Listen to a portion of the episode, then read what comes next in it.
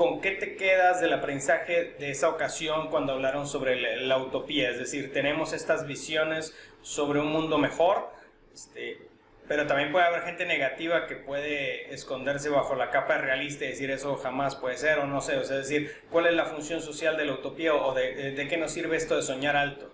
Claro. Fíjate que lo que yo aprendí de, de, de esa plática, que yo escuché, yo no estaba justamente ahí, era que la utopía sirve más para el presente que para el futuro. En realidad, la utopía no se trata de un lugar ideal imposible de llegar porque utopía precisamente significa eso, ¿no? Como el sueño alto, el, la perfección.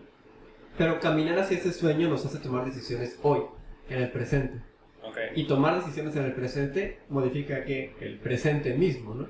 Así que, por ejemplo, nosotros caminamos sobre una utopía que fue difícil de, aceptar precisamente por esta lucha entre el realismo, entre la necesidad y entre la visión a futuro, hasta que nos dimos cuenta que el adoptar la utopía como si ya fuera real, nos traía resultados y nos traía diferenciación, que como una agencia creativa pues es lo que busca, ¿no? Diferenciación. Entonces, abrazamos la utopía, pero para aplicarla en el presente, como si esa utopía fuera hoy mismo.